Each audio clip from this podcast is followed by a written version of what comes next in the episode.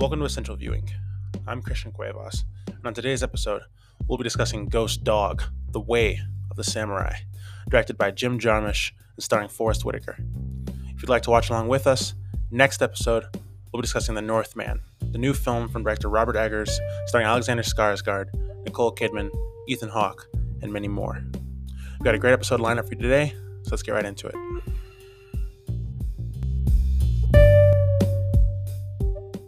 All right, and we are back with another episode of Essential Viewing.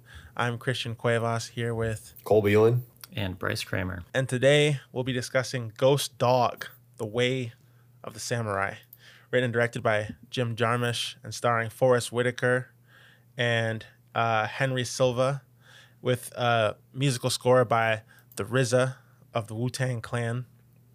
Um, so that's what we'll be talking about today. But before we get into that, let's head over to the round table.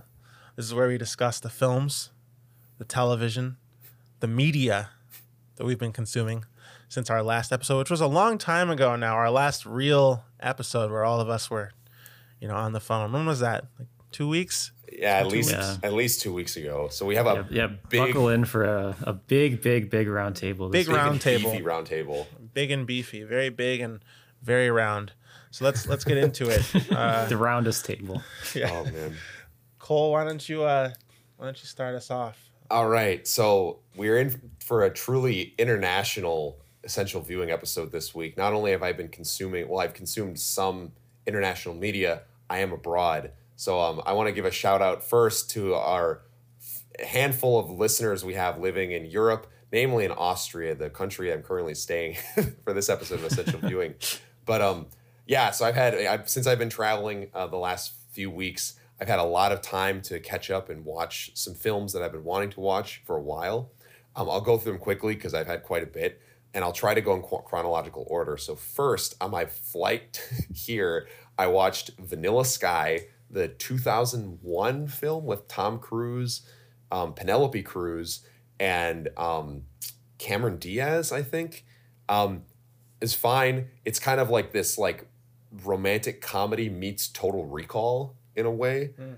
Um, I thought it was okay. Um, Tom Cruise is great in it, like he is in everything. Oh, Kurt Russell's in it as well. The, the, one, the one thing that really stood out to me, and I wanted to bring up with you guys, is um, one of a, a very respected actor that I find on, or that I think we all find on this podcast, Ben Mendelsohn, um, the Australian uh-huh. man, who is notably in um, a Star Wars movie that's name is escaping me.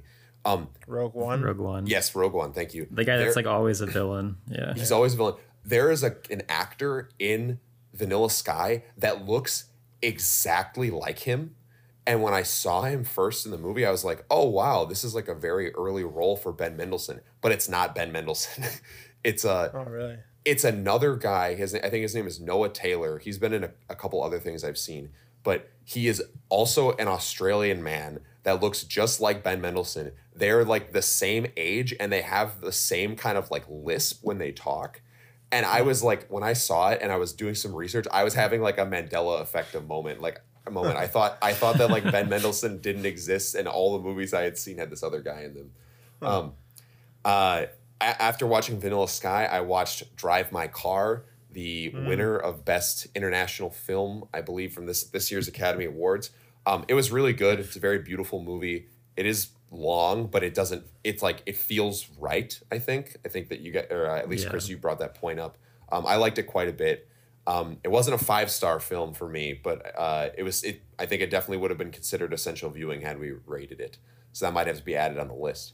Um, after that, I watched the H B O series Peacemaker on the recommendation oh, of Bryce. Yeah. um, it's good. It's a, it's a fun show. Uh, James Gunn like really nails it with his like kind of childish humor and and like it's it's consistent throughout the way that the characters interact with each other and just like have really ridiculous lines to each other. Um, unfortunately, I wasn't as blown away by the by the final like big cameo that happens in the last episode. I think maybe just because I knew it was coming. Um, oh, did you know uh, who it was though? I didn't know. I, I had completely oh. avoided spoilers, so when it did happen, I was like, "Oh, that was cool." and it's it was funny. Yeah, and it, and it's funny, and I won't spoil it here for those that haven't seen it. But it's it's good. I think it'll. It's. I'm glad that I think it's been reviewed for. I think it has been reviewed for a second season. Yeah, it has. Um, but yeah, it was it was a good time. Um, since then, um, I watched. Oh, what the, what else? Oh, I watched the. I think it's from two thousand six. Um, this film from Richard Linklater called A Scanner Darkly. Mm. I don't oh, know. That's if... the weird one that's like was filmed and then like they like drew over every frame, right? With Keanu. Yes, yes it's yeah. with Ke- Keanu Reeves. It has a stacked cast. It's Keanu Reeves, Robert Downey Junior, Woody Harrelson, and Winona Ryder. Um, and yeah, it the way the best way I can describe it is like you know how the G T A loading scenes look, mm-hmm. like that's basically what this whole film looks like. And it's it's a strange movie for that reason. And honestly, like the the visuals kind of put me off for part of the the film. Like the actual characters themselves look fine, but um, when there's some animation issues or like some movement issues. And there was notably one scene where they're like driving down a highway and the cars literally just look like they're like sliding along the road, almost like um, an animated storyboard, not like an actual like moving car. So it's it's it's very silly. And then I thought that the the plot was a little, or like the execution of the plot was a little off. Um, but the best thing from it is like Richard Linklater really n- nails this kind of like um, vibe type like movie trope where you have characters just kind of like ha- having these extended discussions that are like quirky and kind of fun to listen to, a la, um, uh, oh my God. Dazed and Confused. Dazed and Confused. Yes, thank you. I was thinking of Some Like It Hot, but that's the sequel. Um, and anyway, so there, there are really great scenes like that. And then Robert Downey Junior's performance in this is like really, really good. Um, so I enjoyed that quite a bit. Um, but uh, that was A Scanner Darkly. I feel like I've watched. I've wanted to watch that just out of like curiosity because it, it looks so strange. Yes, that was that was the, my exact same thought. Um, and I'm I'm glad I watched it. it ultimately, but like it was, it was just okay. I didn't, it wasn't, I wasn't blown away. Yeah. Where did then, you see it? Well, how did I see it? Yeah. What did you? Oh, I watched, it's on H B O. Basically everything I've been watching has been on H B O. Um, it must be like on H B O in Europe because I don't see it on H B O. Yes. That's another thing. I'm like restricted to what's available based on the location. So, um, yeah, but I'm, you have some extra perks. Something's yeah. missing some extras. Yeah. I, I think, I think also it's like, uh, Not, I mean, I think the selection is a little limited while I've been here, but um, compared to the U S selection. But um, anyway, and then the last thing that I, I f- forgot about it, maybe that's a little telling. I watched the two-part animated Batman film, The Long Halloween, also on H B O. Mm. I was chatting about this with you guys a little bit. I, I thought it was, I thought it was good. Um, part one kind of dragged, I thought, and then part two picked up and was a bit better. It's been a while since I read the graphic novel it's based on, um, but it, it's really like I would have rather. It's basically two one and a half hour films, and I kind of wish they had just like trimmed out maybe thirty minutes and then just made it one extended piece.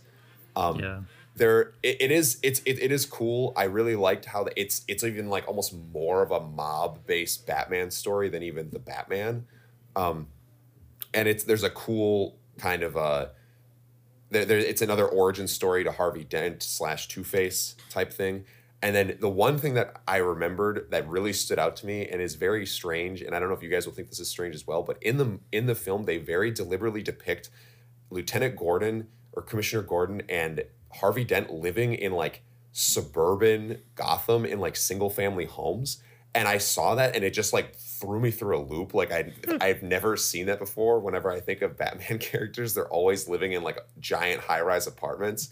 So when I yeah. saw them like going back to these like neat little neighborhoods and then like walking into their house and going into a backyard, I thought it was just very odd. Um, I definitely seen that depicted Gotham. Like for Gordon before because he's got like a wife and oh. his daughter Barbara. You know, I don't, I can't think of Harvey Dent specifically, but I, yeah. definitely seen that for Gordon before. Yeah, that was that was just one thing. And then the other thing is um the and it, maybe it's not like that surprising, but the the they they Carmine Falcone is like a big part in this uh, animated film, and they model his character to look exactly like Marlon Brando from The Godfather, like huh. like basically exactly. And it's I mean it's like I don't know maybe that's just like a stereotype thing, but it, it's it's kind of it's cool it's cool. Um, a lot of those those animated adaptations end up being like almost like page for page, panel for panel, like recreations of the comics, and except, like, with some notable exceptions. Yes, which, except for the Killing Joke one. Yeah, but but like Batman Year One and like Dark Knight Returns are like very, very faithful to like the original graphic novels they're based on. And I, I haven't seen this one yet, so I'm not sure. Oh, um, okay. How close it is, but yeah. Well, I'll let you you decide then, Bryce. Um, yeah. And yeah, that's that's all for me uh, actually. So hopefully, I know it was a little bit long. The one thing I will say, I'm very much looking forward to the return of Better Call Saul. I've been like kind of going back and like catching up on like getting re reprimed for the material because it's been like almost two years since season five came out. So I'm mm. very excited for that, and I will probably encourage you guys to watch it as well. I think you'd actually really like it, Chris. Um, mm, okay. But. But yeah, that's that's it. I'll turn it over to Bryce. Okay. Um, I'll try to speed run T V here really quick. Um, finished the first season of Severance. I'm just plugging this again because it's amazing, and you guys got to watch it. The finale was like, uh, if I say this, Chris will probably yell at me, but it's like Uncut Gems level of like suspense. Oh, man. That, it's on um, my at list. At least in Bryce, my opinion. Yeah. Um, it, it's definitely, it's not, not as good as Uncut Gems, but like I got, I was like on the edge of my seat during the whole final episode, kind of like, you know, the entirety of, of that movie. Um, so, so great show. Got renewed for his second season. I'm super hyped for that. Um, I watched, I've, I've, I, I'm not fully caught up on Atlanta. I think I watched like the first four episodes. I think there's five out now. Um, nice. Just incredible. Like if, if I got into Atlanta, we could have like a whole podcast, like for each episode of that show. I feel it's just, it's so good. Yeah. The third season has just been, been phenomenal so far. Um, so definitely check that out if you haven't yet. Um, and then I started watching the fourth season of The Marvelous Missus Maisel on Amazon Prime. I think I'm like two or three episodes in. I don't know if you guys have heard of this, but like, it's, it's been like, it was like one of Amazon's like first original shows, and it's it's super mm-hmm. good. It's about this this woman like trying to make it as like a comic in New York City in the in the sixties. Um, it's super funny, like really really sharply like written. It, it feels like fast paced dialogue, a la like a like an Aaron Sorkin sort of show. Um, so so I, I like that show a lot, and I've been enjoying the new season. Um, I'm probably forgetting some T V, but I'll move on to movies now. Um, Mostly just stuff in theaters. There have been like a lot of cool recent releases recently. Um, I'm gonna. I saw, I saw Sonic the Hedgehog two, which was like it was super fun. I when I was like halfway through it, I was like, okay, yeah, it's kind of like I enjoyed the first one a lot also, but it's just kind of like, you know, it's whatever. It's just like a fun like family kind of comedy movie sort of thing. Um, and then the second one is is similar, but like. These are like I feel like these are like the best like video game movies that we're ever gonna get. Um, mm. Wow! Like both both of them have been really, and that's not saying much because video game movies are like horrible, but like these two for sure like the best example of ones I've ever seen. This is um, Jim Carrey's like farewell, yeah, role. Yeah, Wait, J- Jim really? Carrey. Jim Carrey as like the villain in those like as Eggman is just like I don't know. If, I don't. I don't want to say like he elevates it so much. Wait, I thought like he was Doctor Robotnik. Yeah, yeah, yeah. That's. Same, I think that's the same character. Oh, okay. Yeah. I don't know anything. He goes by Sonic. Either. Did did he say um, that did Jim Carrey say these are the last? He said he was retiring. Oh my god. He said he's done enough. Yeah. Oh. That's a shame. But the I one... feel like people say that a lot and then they usually like make other movies. I mean, later. I'm Daniel Day-Lewis gonna... hasn't been back since Phantom Thread. That was a while ago. Yeah. Yeah. Well, anyways, if it was his last movie, he he really dialed it up for that one and he's like he's super entertaining in it. Um I'm not like the biggest Sonic fan. Like I've played some of the games, you know, I'm I'm familiar with just gaming as a whole, so I'm familiar with stuff, but like it really delivers like on a lot of the kind of video game moments you'd want it to. Um, even for my mm. like lesser familiarity, I was still like, oh, that's awesome. Like they did that. Um, mm. It's it's just it's just a good time. Um, by halfway through, I was kind of like, eh, okay, this is okay. But like by the time it ended, I was like, okay, I was really glad I actually actually watched that. Um, mm. Other than that, I saw a couple other movies. I'm gonna say. We're going to play a little game here.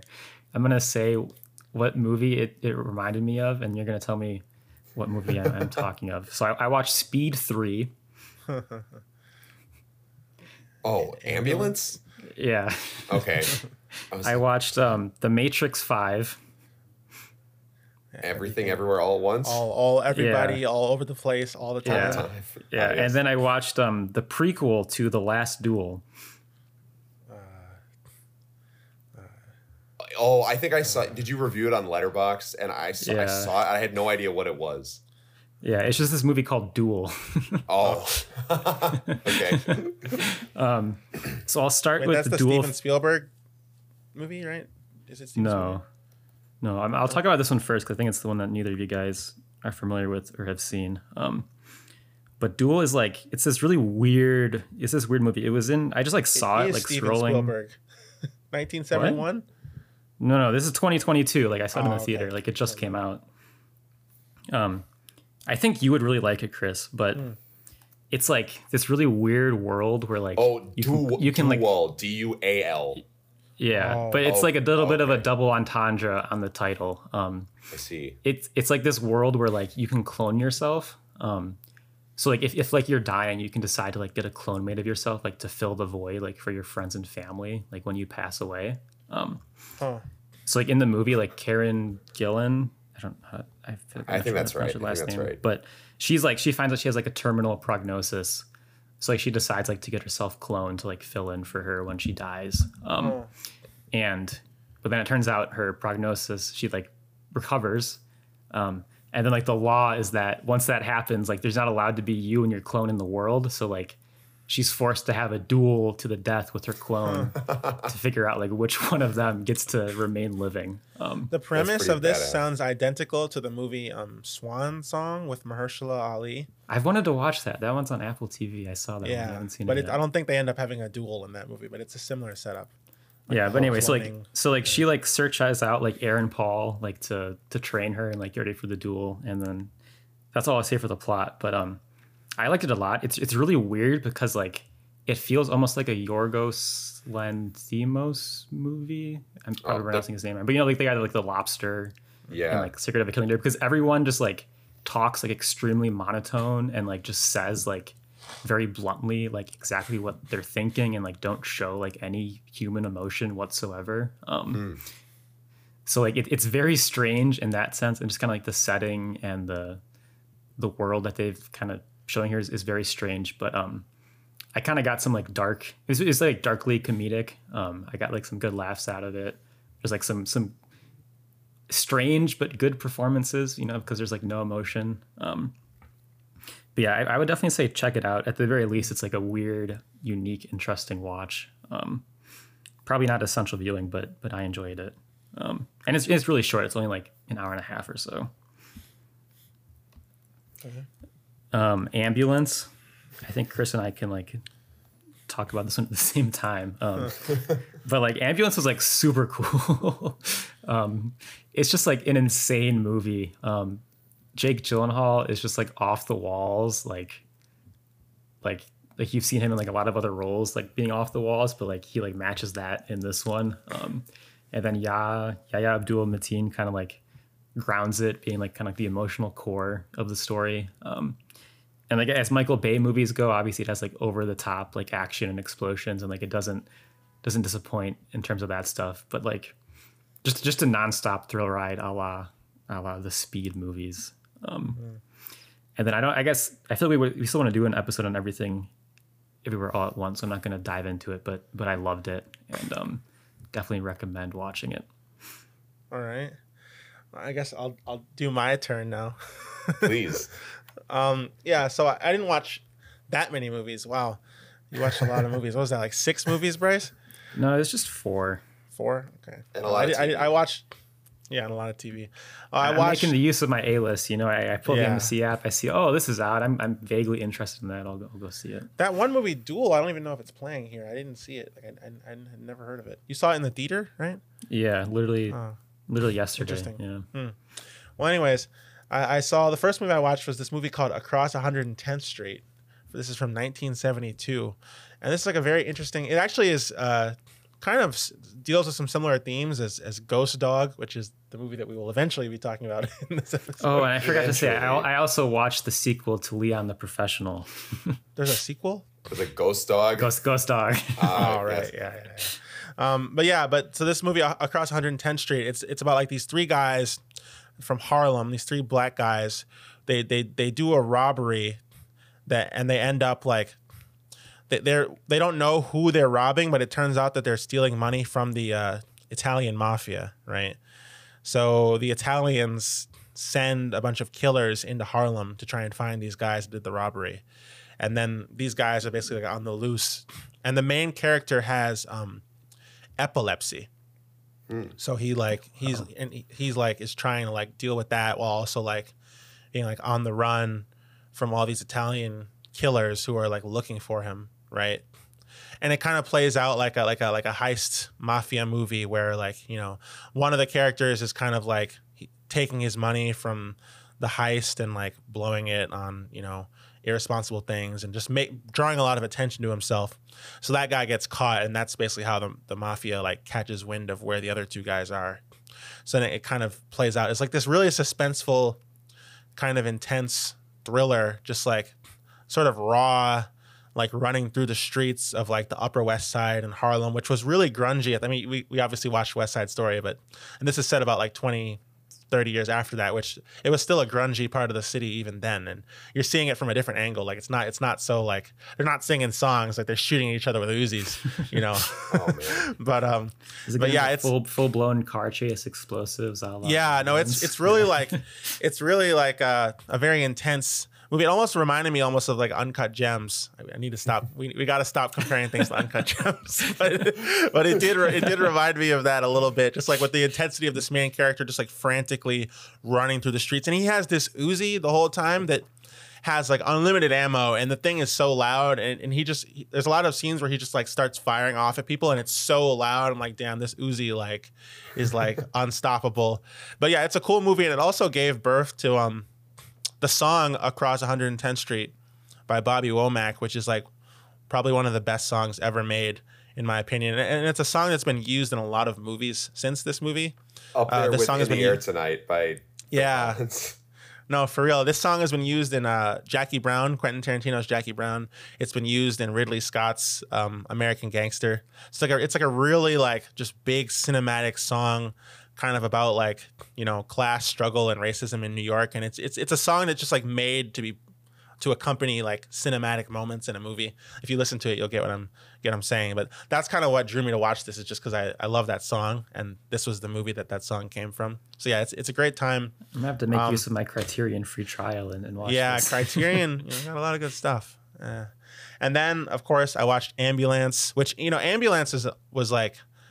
Really something. Like it reminded me a lot actually of um of like well, like the first half is like reminds me of Michael Mann's Heat, which is a movie that we got to watch at some point here. Um it's like one of the all-time classic heist movies.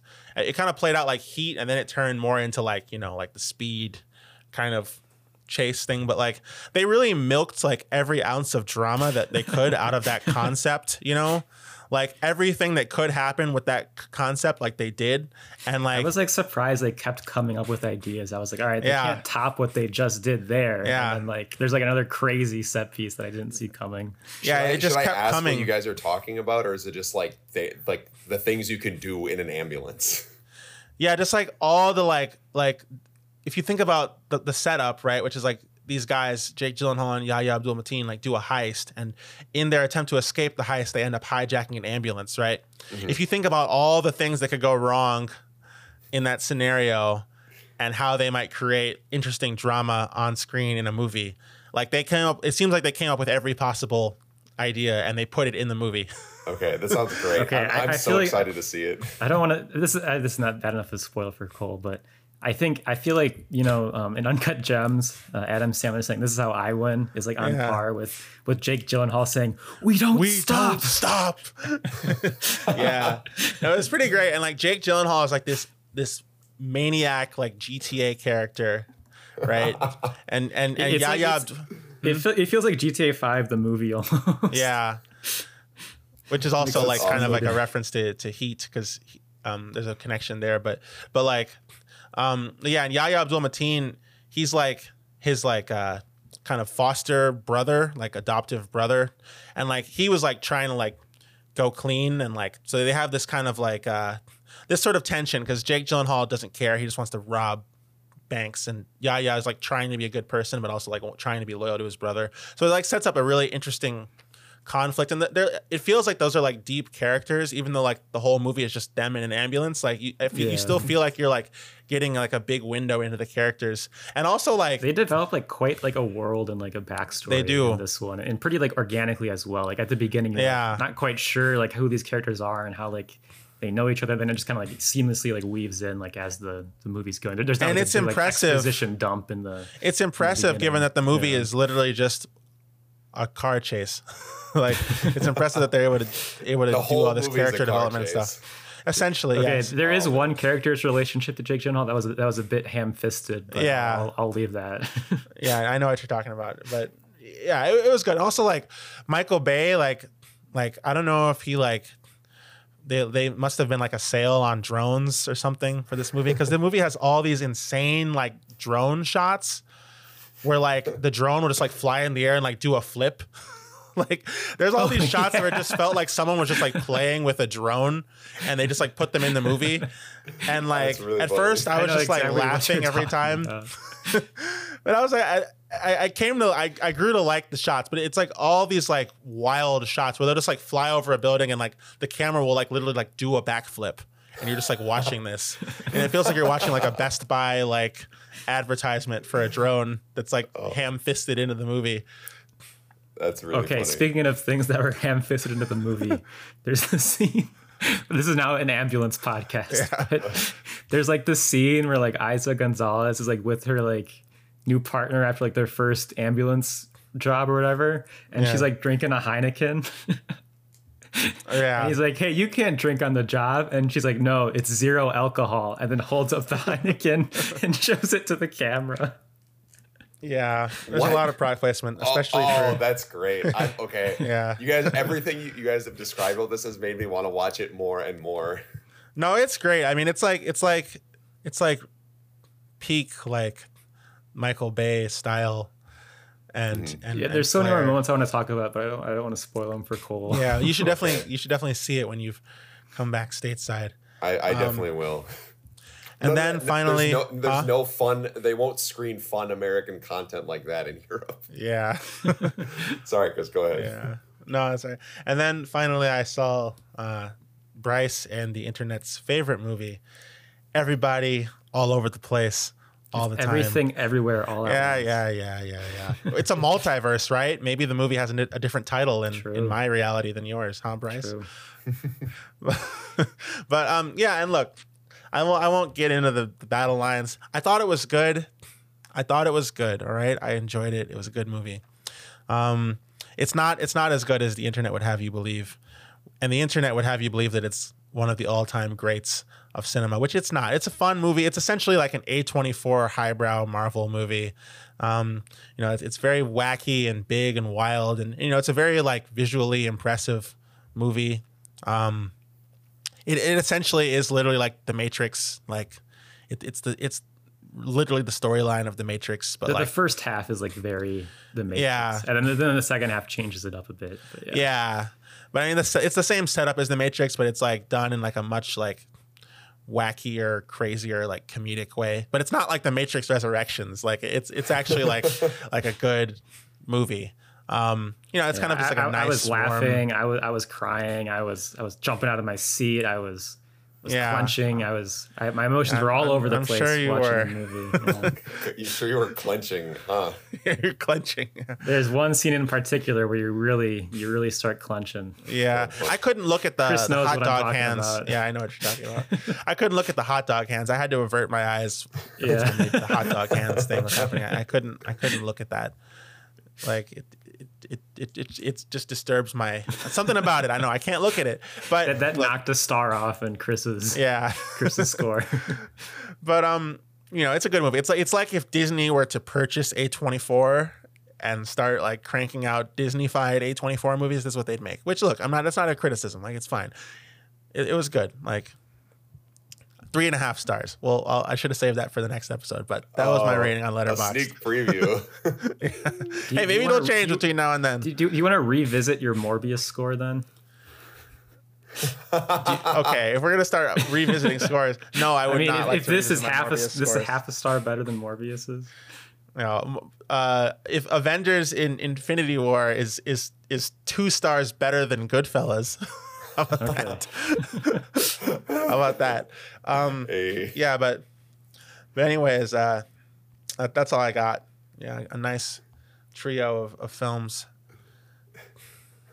No watching Watchmen with Chris? No watching Watchmen. Oh, I did watch no. some Archer. I watched uh, Archer ah, season, yes. I think it's like whatever Archer nineteen ninety-nine is, whatever season that is. I was oh. watching a couple episodes of that. Archer always, season seventeen at this point. Some, something like that, yeah. Um, all right, so that concludes our, our half-hour roundtable. Um, Hefty, supersized roundtable. Yeah, the supersized roundtable. Well, that said, let's talk about what we came here to talk about, which is Ghost Dog, The Way of the Samurai. Uh, and we're gonna need a synopsis, a brief synopsis. And let's let's let's go to our European correspondent, Cole Bieling. Ah, uh, yes, thank you. Um, so Ghost Dog, The Way of the Samurai. This is one that I had never heard of before prior to Chris, you know, mentioning it in our group chat. Um, so essentially the premise is uh, Forrest Whitaker plays Ghost Dog, a hitman for the Italian mob, um, who lives in a unnamed city in a state that whose motto is the industrial state, which is hmm. a, a great, great detail. And Ghost Dog goes about his business executing hits for the mob. He communicates through only, or he communicates with just one other person in the Italian mob. I honestly can't remember his name right now. Um, I don't know if you guys want to chime Louis. in. It's Louis. Oh, yeah. yes, Louis. Thank you. And, but he only communicates to Louis via carrier pigeon. um, and he executes his hits with surgical precision. He gets paid on the same day of the year, the first day of autumn. And he's been working with the mob for, I think, a few years. Like, I can't remember exactly what Louis says.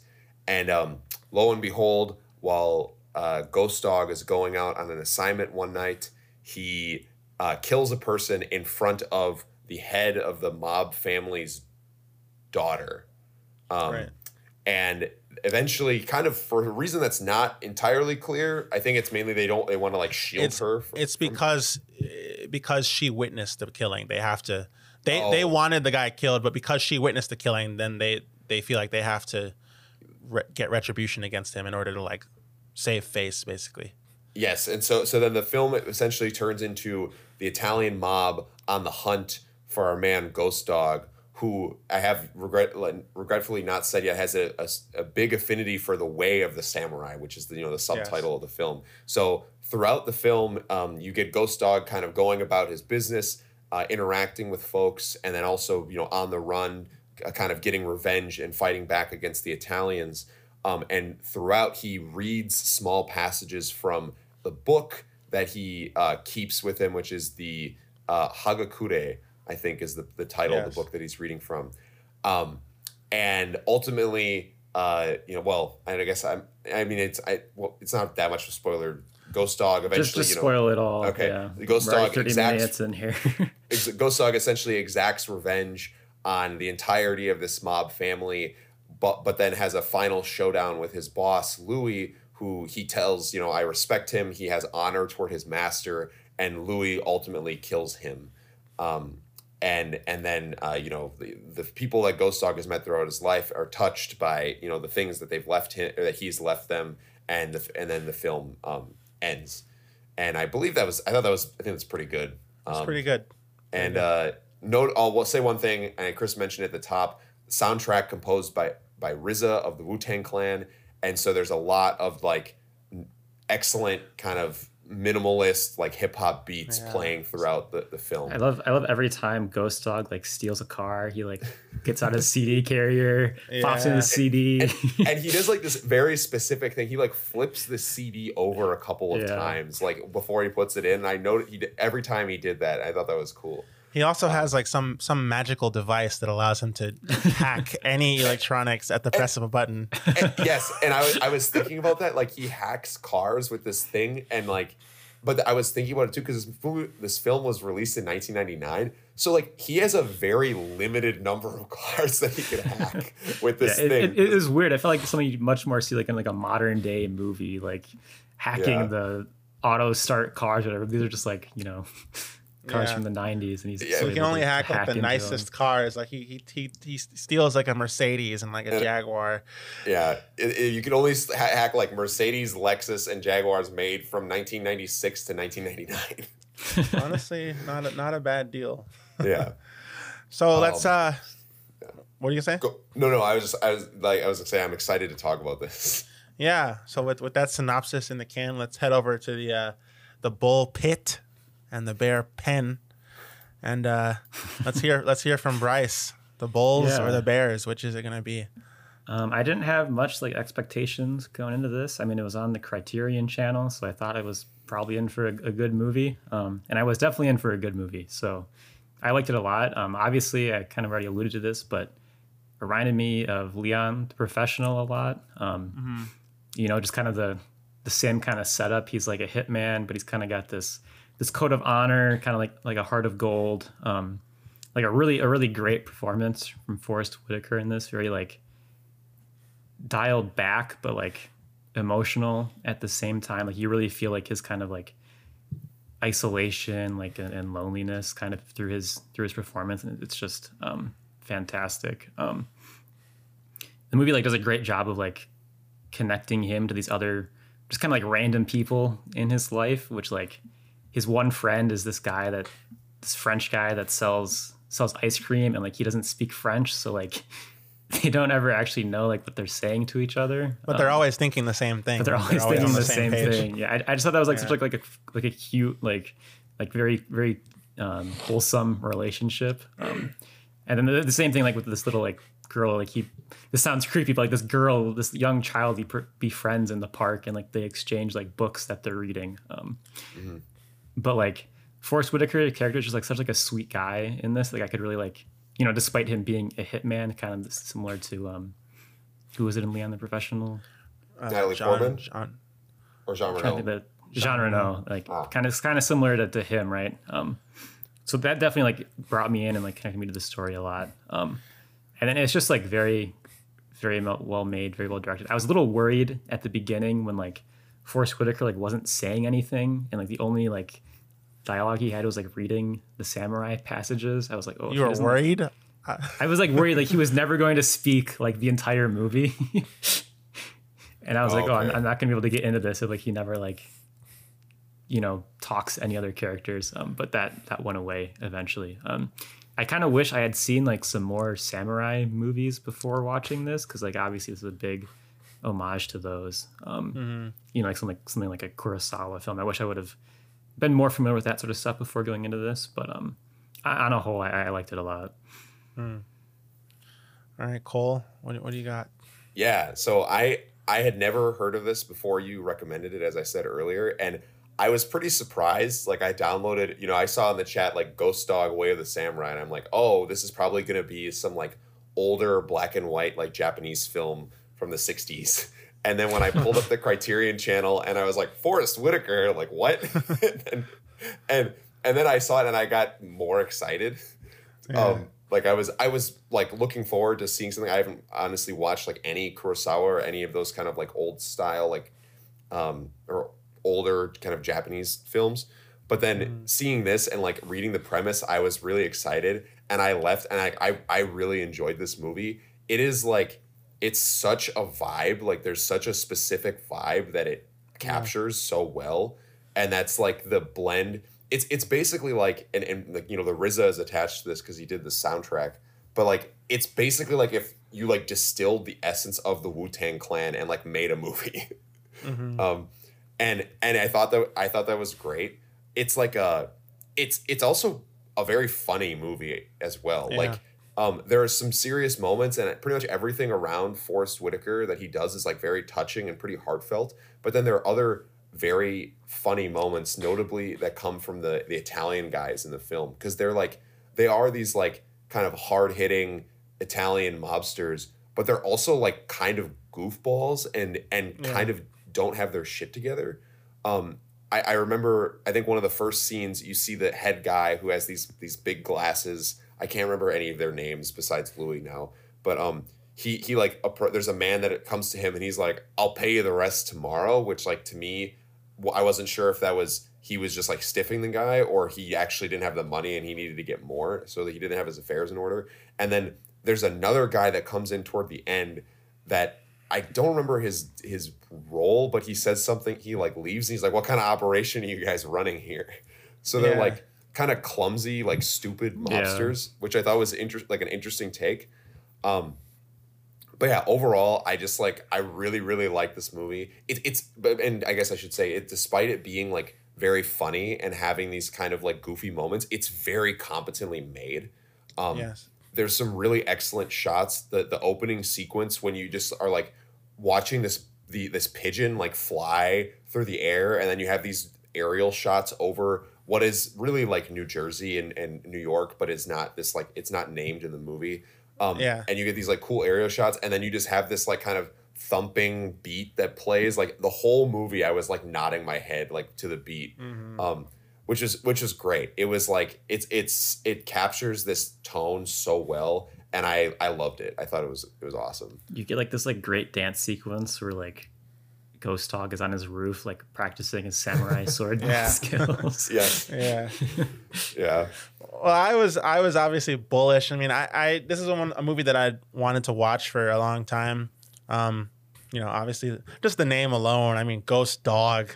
The Way of the Samurai, like yeah, it sounds a, dope. Like, and then you hear it's Forrest Whitaker. It's like, okay, Forrest Whitaker is an actor who uh, he doesn't miss. You know, we we gotta watch um, The Last King of Scotland sometime. That's a crazy yeah. movie. Another in.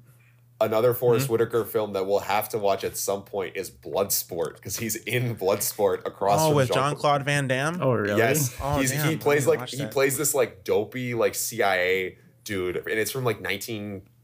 It's, it's, a, it's nineteen eighty-eight, I think, but that'll be mm. another one. That'll be another one we'll mm. watch eventually. Yeah, but I mean, I, I could I could just listen to I could listen to Forrest Whitaker reading samurai maxims while driving around in his Mercedes, bumping Wu-Tang Clan beats like all day oh, long. Yeah. Like that could have oh, been the yeah. whole movie, and I would have been satisfied, honestly. But but but what you have is like a really like.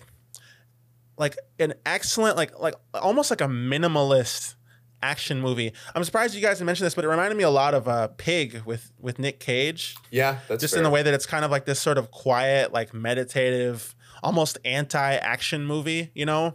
Mm-hmm. And you have this yeah. main character that's like very committed to like a specific set of ideas. Obviously, for Nick Cage and Pig, it's like, you know, like the craft of like cooking, and you know, for Forrest Whitaker, it's The Way of the Samurai. But I feel like those these two movies are like, I feel like they're like very connected, um, in a way.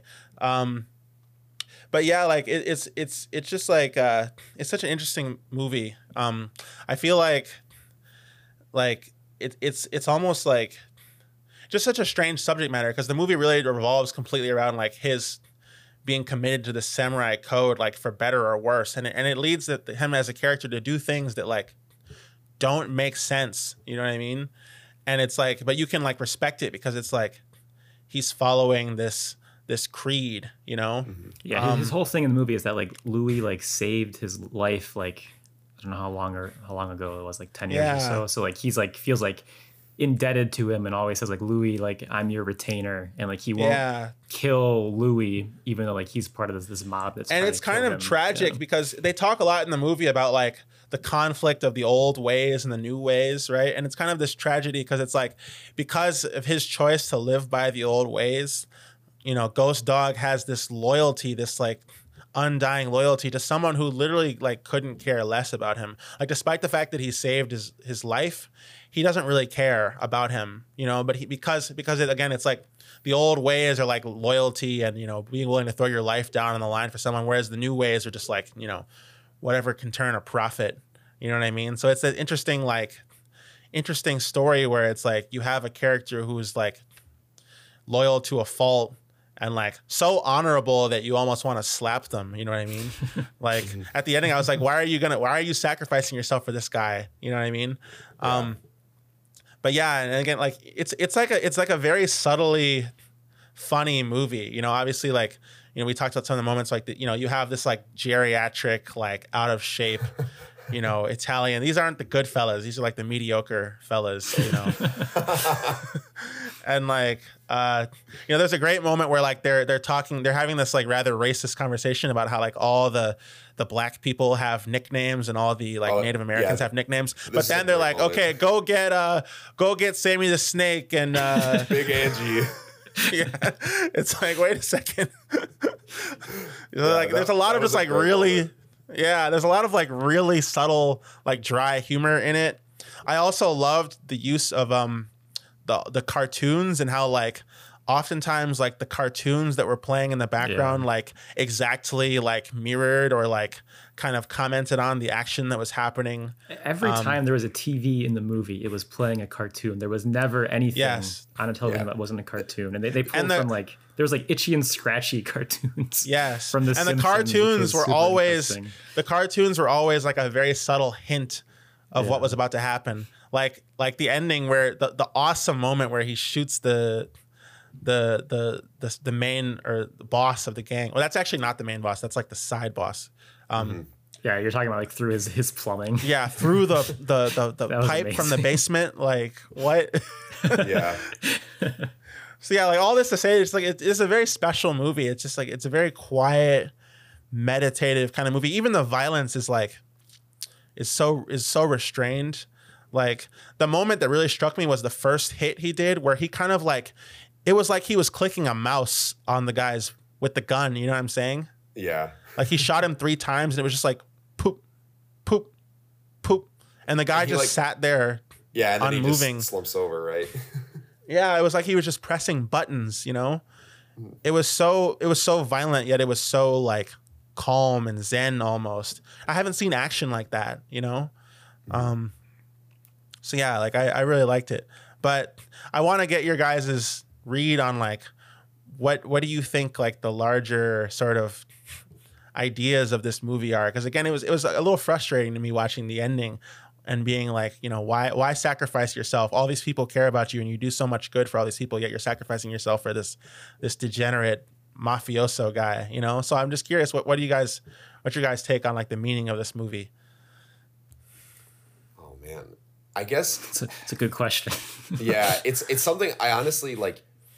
Not if I had to, I, I agree with your point that the ending is frustrating. It's honestly something I, in terms of like overall meaning, that I haven't thought too much about. I was reading one review that said like, um, because you know we talked about Ghost Dog having this Ghost Dog having this affinity for like the way of the samurai, this old way like of loyalty and respect and like devotion to your master. And it was a review that I read from Roger Ebert, and it said like the film is it's like entertaining, but the only way to explain Ghost Dog's behavior is that he's insane, and that yeah. and that um he's like he's just kind of glommed on to this idea of like the way of the samurai to justify his actions in a way. And I don't I didn't really like that uh response. Um, I think that, I mean, it, we've talked about it a bit when we did our episode on Mishima, because Mishima kind of writes about the way of the samurai and has the, a similar affinity for it as well. But I thought that, um, you know, Ghost Dog's overall, like, dedication and, and uh, like, wanting to find this, like, greater purpose through these, through these like, uh, maxims that he was reading was compelling. Um, ultimately, like, the way he pursued it, I don't think was great.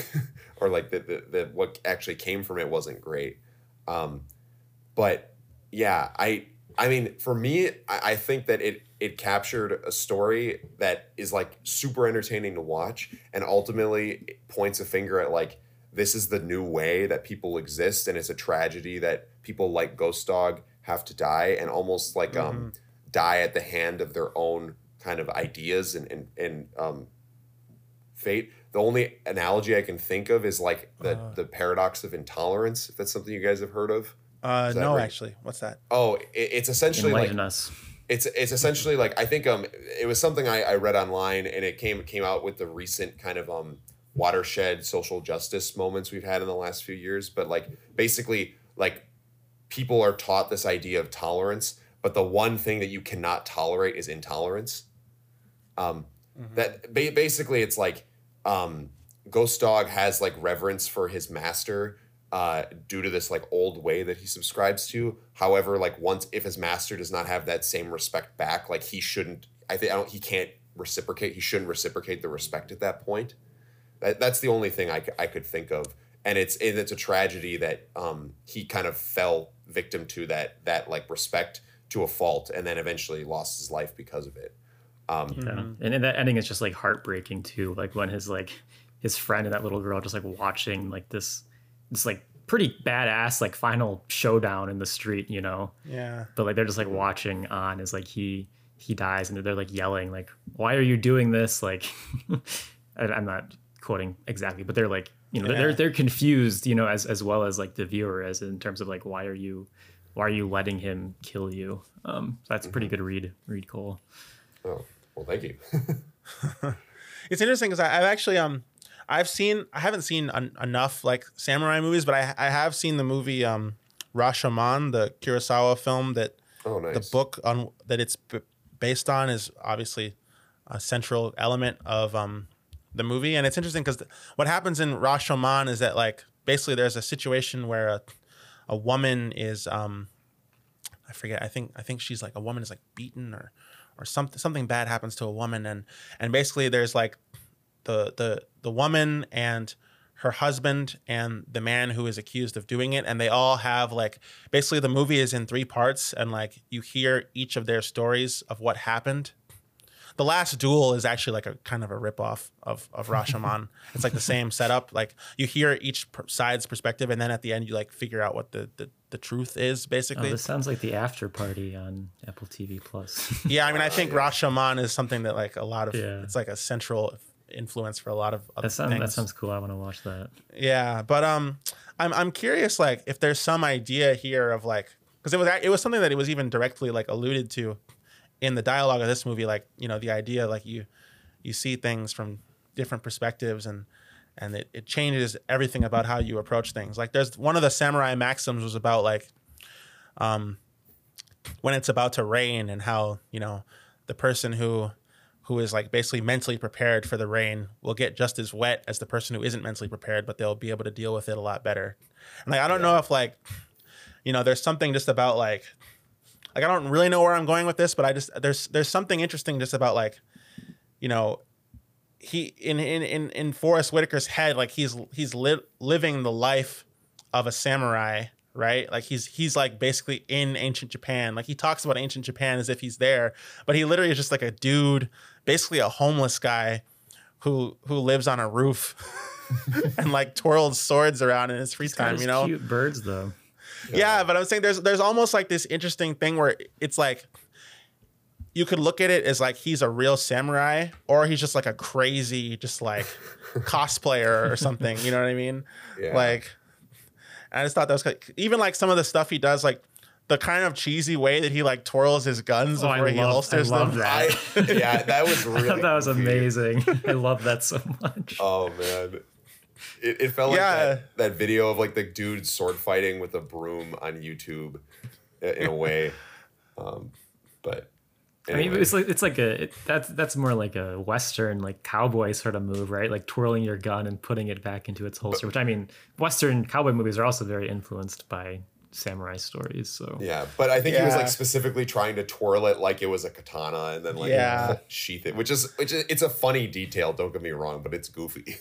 The, yeah, the inclusion of some of these like obviously kind of goofy elements makes me feel like, you know, there's there's like it just like there's there's a, a uh, the two ways of looking at it, like, you know what I mean, like like he's almost just like a very enthusiastic like like you know how like when a kid will go and see like Spider-Man and then they'll be like doing web slinging with their hands afterwards because they're so excited. It's almost like he's like this very enthusiastic, like he watched too many samurai movies and then like was like, I'm gonna go and do this myself, you know what I mean? Yeah, but then there's also like the the read where it's like he's no he's like an actual samurai, like he's living the way of the samurai, which I think he is, you know what I mean? Uh-huh. Yeah, but just like depending on how you look at it, you know.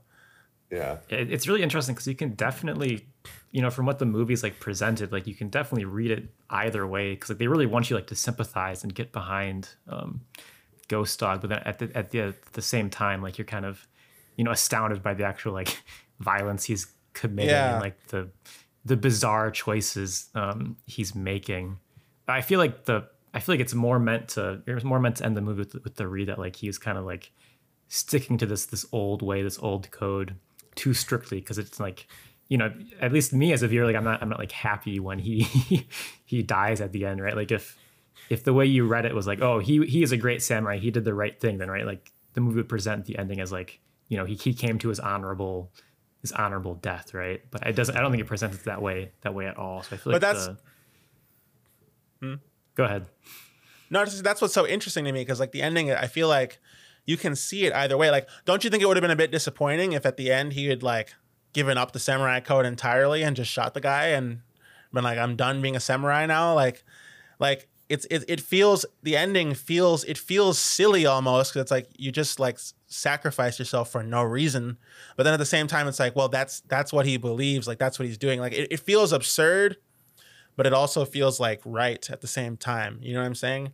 I'm yeah. just drawing a parallel between yeah. that and like some of the other things, like the silly way he twirls the gun. Like, it feels absurd to look at it, but it also feels right for what he's doing. You know what I'm saying? Yeah, you're saying it's kind of strange. Like, the movie is really like presenting both ideas and not like going one way or the other. I, I think it really is. I think the movie is really like trying to get you to see both. I think it's trying to show you both things. And I think that that's yeah. why also we have the parallel between like the rather serious action that we're seeing in the movie and like the silly cartoons that are playing, which yeah. often mirror the action, right? It's like, you can look at this as like a, like a, a, a some sort of like hard boiled mob mob movie with very serious hitman action, or you can look at it as like a silly cartoon. It's like the mm-hmm. same thing. You know what I mean? All I'll say is I think that this may warrant us to watch the film that this is apparently an homage to. I don't know if you guys read this on Wikipedia, but there's a nineteen sixty-seven French neo-noir crime film called Les Samurai. Oh, yeah. I, I that, gotta watch that. Yeah, that apparently this is like considered to be like a like this that film really inspired a lot of what happens in here. And they have apparently mm. similar endings. So I'd be curious to give that a watch and see how they stack up. Um, but yeah, I just figured I'd interject with that. We got to watch Kurosawa's Seven Samurai also. I like have that one on Criterion yeah. Blu-ray, but I've, I've that's yet like to watch it. That's like eight hours long or something. Yeah, right? that's that's why I'm yet to oh, watch Jesus. it, because it's it's very it's at least yeah. three, I think. Yeah. Oh man. Yeah, I just um, think I'm not I'm not like making a statement either way. I just think that, that like that like kind of duality of like, you know, you could you could you could see it as that like he's a true samurai, or you could see it like he's just like a crazy cosplayer running around play acting as a samurai. Like, I think both both readings of it are like equally interesting and compelling. And I think the fact that the movie like offers you both of them but doesn't actually definitively choose between each of them is pretty interesting, you know? Mm-hmm. Yeah, yeah, I think that's a good point. Um, I think for me, like it, I there's still, uh, although the ending didn't like.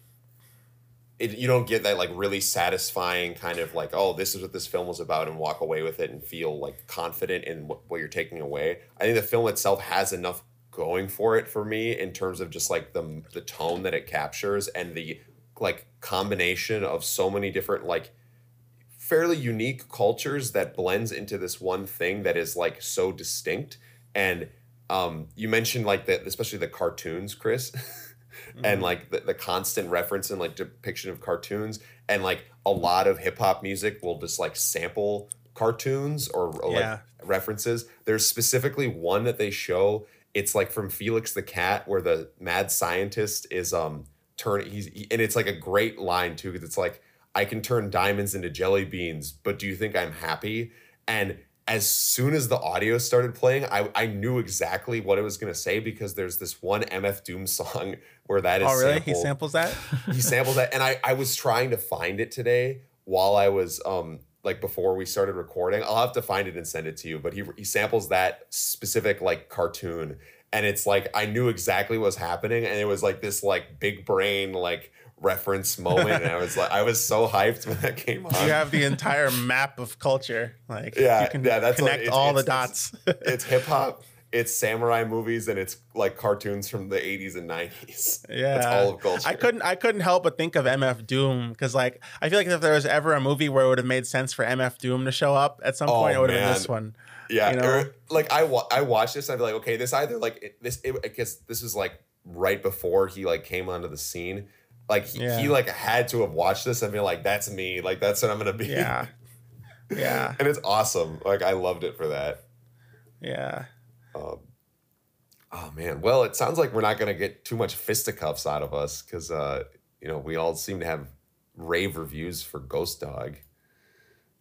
Um, yeah, I mean it's it's it's like it's it's such a it's such a minimalist movie. Like it's it's not it's it's I feel like it's It's yeah. one that's worth that you could just like rewatch a lot, because it, it, it almost feels like it's like a meditation on like action. It's like you have an action hero who's not like, I feel like usually like I think this could have been like a John Wick type thing, right? Like they killed mm-hmm. his pigeons and like he wants revenge, but that's not not what it was, right? Like he literally is just like very um, kind of somberly carrying out his duties. I love the moment where he's like, one of the, the samurai quotes is like, if a samurai's complexion grows dull, then it may he may find it suitable to apply some powdered rouge. Yeah. And then he like gets like a, a sweet suit and like a, swaps for like a nice car, and he's just like cruising yeah. down the highway. Like, yeah. Oh man. Um, speaking, you mentioned John Wick. One thing I'll, I was thinking of when they first show uh, Ghost Dog's like pigeon coop on top I mean, of his like, house. It's like it's Lawrence Fishburne from the the from second the, movie, right? Yeah, because yeah. that's like like I remember like Lawrence Fishburne's like the master of these pigeons in New York, and it was like very similar. And I I have to imagine that that was in, or like Ghost Dog inspired. That sounds like a direct yeah. direct reference. yeah. yeah. Um, but yeah, the the scene when Ghost Dog makes his way like upstate to whatever whatever state he's in, and like goes yeah. to the the mansion and like cleans house, and um and then the subsequent interaction he has with the bear hunters. Oh yeah, um, that was like that was so random like compared to everything yeah. else in the movie, but that was a good scene too. Yeah. Um I yeah, I don't know. That was like it, it's not like I don't know.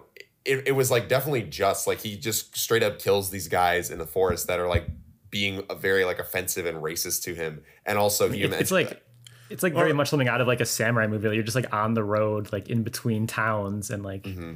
you happen across this thing yeah, like right. on the edge of the road, and then like you know some some sort of showdown happens. Um, yeah, and remember it's like that the same there was kind of idea, but yeah, there was the scene earlier where his his his friend from the ice cream truck was like reading a book on bears, and he was oh, saying yes. uh, that he was saying in French that Ghost Dog is is basically like a bear.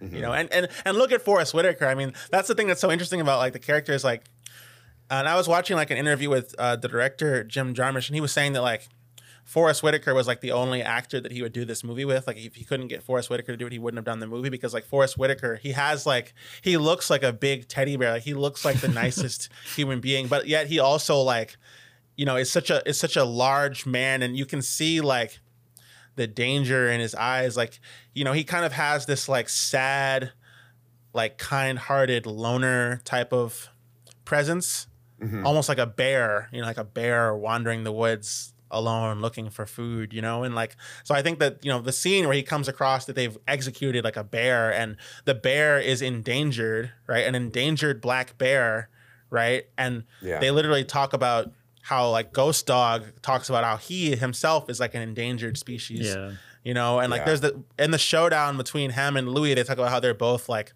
the last of their kind, you know? So yeah. I think that scene where he confronts the bear hunters like ties back with like a lot of the other ideas in the movie, you know? Yeah. I it, totally it, forgot about that bear book in the beginning. I, I totally yeah. forgot about that, but that, that, that does pull it together really well. Yeah. Yeah. Yeah. Cause they no. talk about how like, oh, there's not too many of them left. So when you see one, you got to get a good shot. Mm-hmm. Yeah. And that again ties to like th this thing that could, some people may see like, oh, this lol, this is so random. Like he just finds these guys and kills them. But then like you're saying, it ties back and ties into like what happens later in the film. Again, speaks to it's like execution. It's like this weird distilled cultural amalgamation with like some humor thrown in and then just like really excellent composition. And it's such a, it's like a very strange mixture yeah. that, that works super well. Um, and it's just like, yeah, I, I don't, I don't know. I can't, I can't like think of anything really bad to say about it. Um, yeah. I think my besides, only negative would be like some things like went over my head a little bit. Um, yeah. In terms of like, I feel like I need to like to pause the movie when like they're reading the samurai quote. I, so I yes, can like I, I totally reread it a couple more times to like get, get the point. And then also just like not having seen a lot of samurai movies or like not being super familiar with a lot of Wu-Tang songs or whatever. Like I feel like some of that just went over my head. I'm not like necessarily criticizing the movie for that, but just like, you know, mm-hmm. some things well, I wasn't like as familiar with as like other viewers would be. Well, my once, copy of the, uh, oh, sorry, go ahead.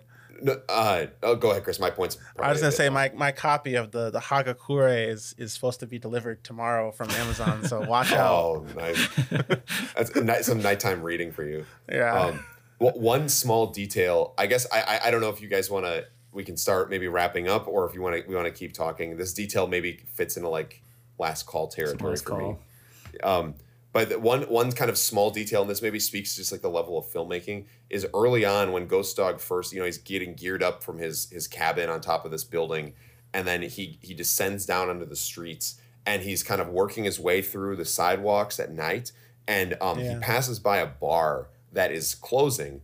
And one thing I appreciated, and this is like maybe like low level film student kind of observation, but like instead of them being like, oh, or showing a clock, or it's like, oh, it's two a.m. or if New York, I think the bars close at four, right? Yeah. Um, and he's like, like, this is what time it is. It just him walking past this bar tells you that's closing. It tells you like, oh, it's late at night. Like it's very late. Yeah. It's not like eight p.m. or something. And then also he like walks past the patrons of the bar that are leaving, and they like don't acknowledge him at all. Like he kind of yeah. just like slips past them in the night, and it kind of like showed to his character that either people don't pay much attention to him, or he just kind of is like weaving his way throughout the streets and like not like he's just not observed. Um, yeah. I thought that was a cool, cool character detail and like just a cool bit of like visual storytelling without being, you know, ham fisted about. Well, it. I think I think that that's like. And also, by the way, that bar was called Liquid Sword, which is pretty cool. That's all. I didn't see that. That's great. But um, I think that's the thing that's so interesting about this movie. It's like. This is like literally like, you know, it's like a homeless black guy in New York, right? Like he's basically homeless. Like it's not like he has like a house with a key. Like he goes, he's homeless. He lives on a roof with a bunch of birds, and there's like bird poop everywhere. And he goes around stealing cars. Like this is someone who like essentially would be like, you know, totally ignored. Like no one would acknowledge him. You know what I mean? Yeah. The people who do acknowledge him are the people who know who he really is. You know, you see like. People, a lot of people will be paying such reverence to him, like, oh, Ghost Dog, you know what I mean? Like, because they know what the deal is, right? But, like, just based on his appearance, no one really pays much attention to him. And that's part of, he's able to actually use that as a weapon, you know what I'm saying? Like, he's such a large guy, but he still manages to be in the shadows, not by, like, not from, like, actual stealth of sneaking around, but just, like, by being someone that, you know, no one particularly cares about, right? Like he uses that to his advantage and uses that to be like effective as a hitman. So like, I don't know. I just, I just feel like there's a lot of just like, he's like an anti-action hero. You know what I mean? Like, like, like he's, he's just sort of like this, this nobody, you know, who no one, no one cares about or no one even thinks twice of, you know? Like they literally, there's a there's a moment where like literally the mafia guys like drive past them on the street. Remember? Oh yeah, the guys that are looking for him. Like they, the, no one has seen him or no besides Louis, right? Yeah. Um, but they don't even think of that it, that it could be him potentially. And they literally go around shooting random people yeah. when they're looking for him. Like they shoot like a random. They just go to anybody on a roof with a with a bird. Yeah. Yeah. Um, yeah. I, so I I think there are a lot of interesting ideas on just like you know.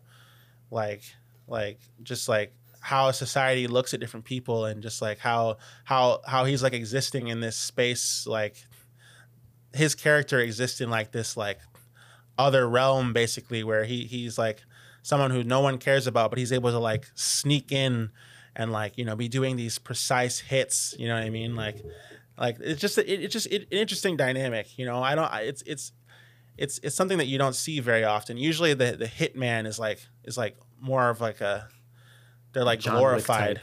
Yeah, I mean, I think The Professional is the closest example, because that's another character who's just kind of like almost a loser, but he's also like this like skilled hitman. But usually it's like a John Wick or like literally like Hitman, the movie, yeah. video game, and it, you know. And it's, instead of raw liquid milk, Forrest Whitaker's slamming ice cream cone left cones left and right. In this, yeah, all of, hitmen have a dairy, a dairy addiction. They're not, they're not lactose intolerant, apparently. Yeah. I want to oh, see a movie man. where a hitman is like drinking like oat milk or almond milk. Oh, give, give it a couple of years, you'll get you'll get that eventually.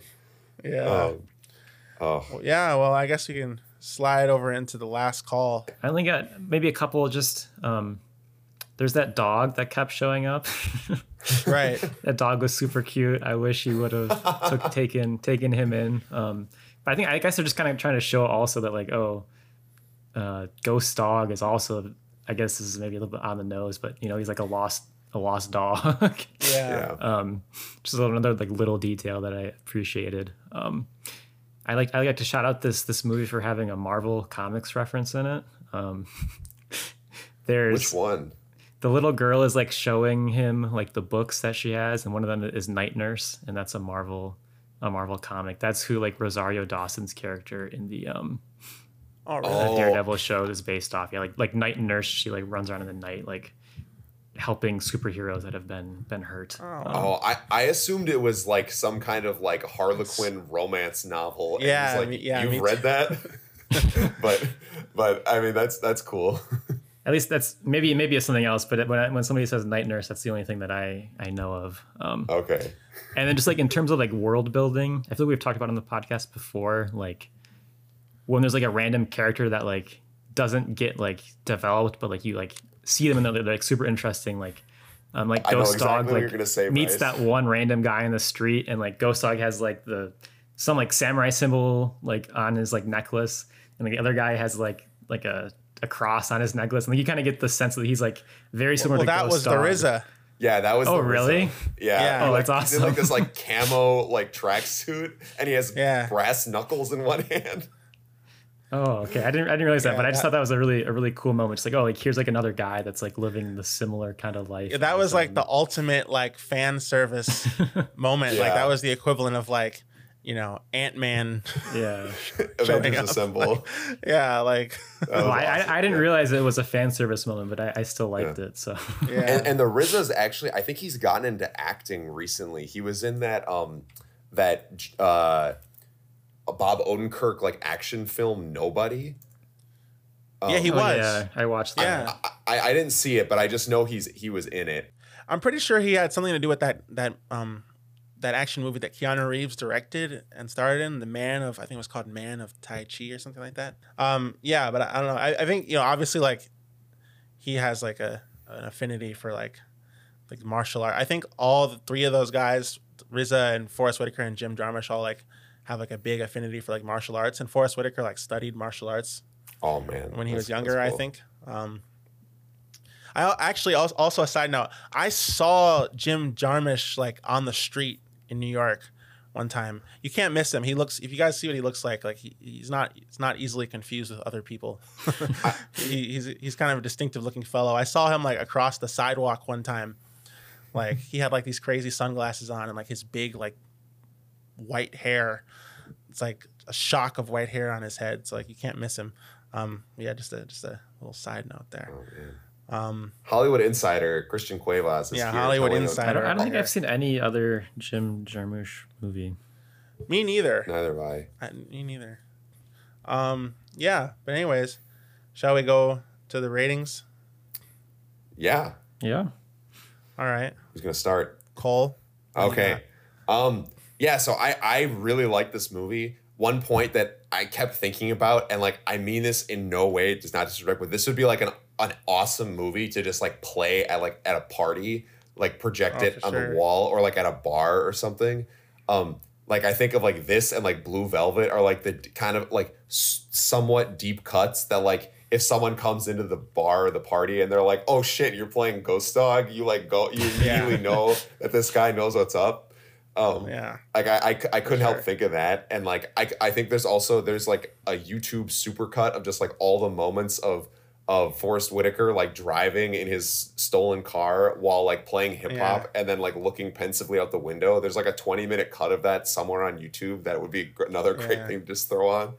Um, the, um, the three, like the three older, like mob guys, like at the table, like the way they were sitting and like, the kind of like stilted way that they spoke, it was giving me like David Lynch vibes. Yeah, for sure. Yeah, the the one the one guy that sat in the middle who was played by um, I saw the casting Henry Silva. Henry Silva. He had like this very strange cadence to his voice, and it was like yeah, it was funny, but it was also a little off putting. Um, anyway, I I really liked Ghost Dog. I think that um, in terms of uh. In terms of like the, uh, I think Bryce mentioned it, reading some of the bits, like the, these included maxims, the text on the screen, like having some t- more time to digest that would have been great. Um, but yeah, I thoroughly enjoyed this movie. It's one that like, again, it captures such a vibe, and it's a vibe that like is pretty close to, or like something that I like really enjoy and, and can like, and have consumed, you know, a good amount of media related to it, it as well. Um, so I'm going to be giving Ghost Dog four and a half stars. Four and a half. All right, Bryce, what do you got?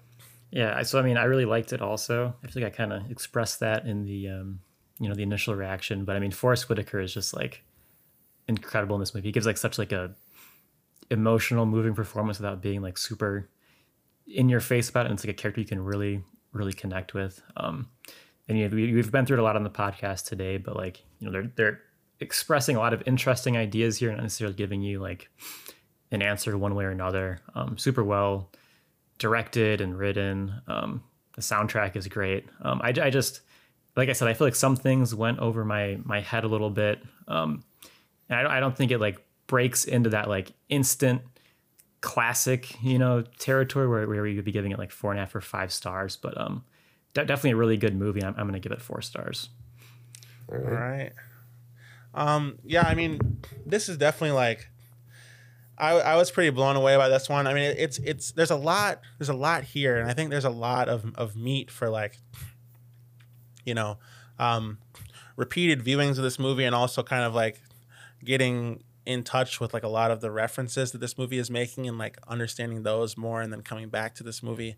I definitely see myself like watching this movie again. It's it's uh, it's like this this meditative like Zen kind of movie, almost like uh I, I love movies like like like this movie, or like Stalker or Drive My Car, that really just invite you to kind of like, while you're watching the movie, like to just kind of chew over the, the themes that they're playing with, without like presenting them to you too like, you know, like too obviously, you know what I'm saying? Just sort of yeah, subtly placing them there. Them in, in yeah, exactly. Yeah.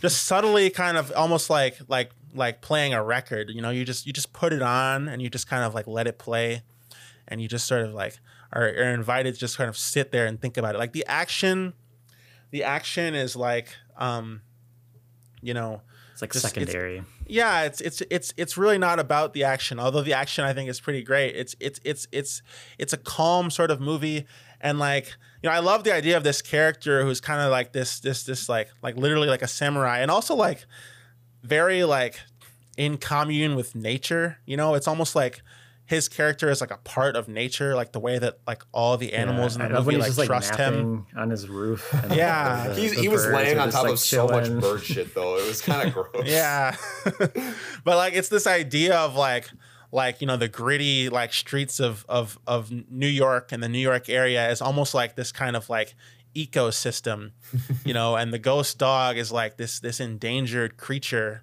that's like, you know, surviving in this like ecological landscape, and like is is in such close synergy with all the other elements of nature around him, and like he's like a hitman, you know what I mean? Like it's so cool, like, and there's so many interesting ideas there, and it's like such a well-paced movie, and like, you know, such like subtle humor, and just like, you know, really subtle use of like symbolism with like the cartoons and stuff, and like mm. I, I I I'm really like like all about this movie, and it's definitely one that I'm going to be be uh, recommending to people and and and watching again in the future.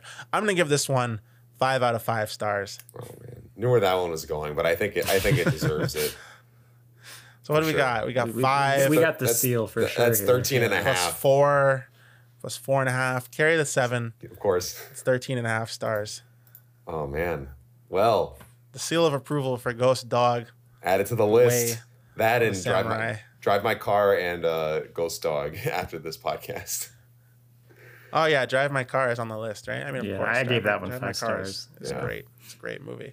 Um, yeah. So with that said, let's let's set our eyes on on the next episode, which I have no idea who's picking or what we're watching. Someone tell me. I think Bryce told us before we started recording. Yeah. So so last week we we put little rewind out, right, where we we, yes. we revisited our, our our episode of The Witch, which is Robert Eggers' first movie, and and next weekend.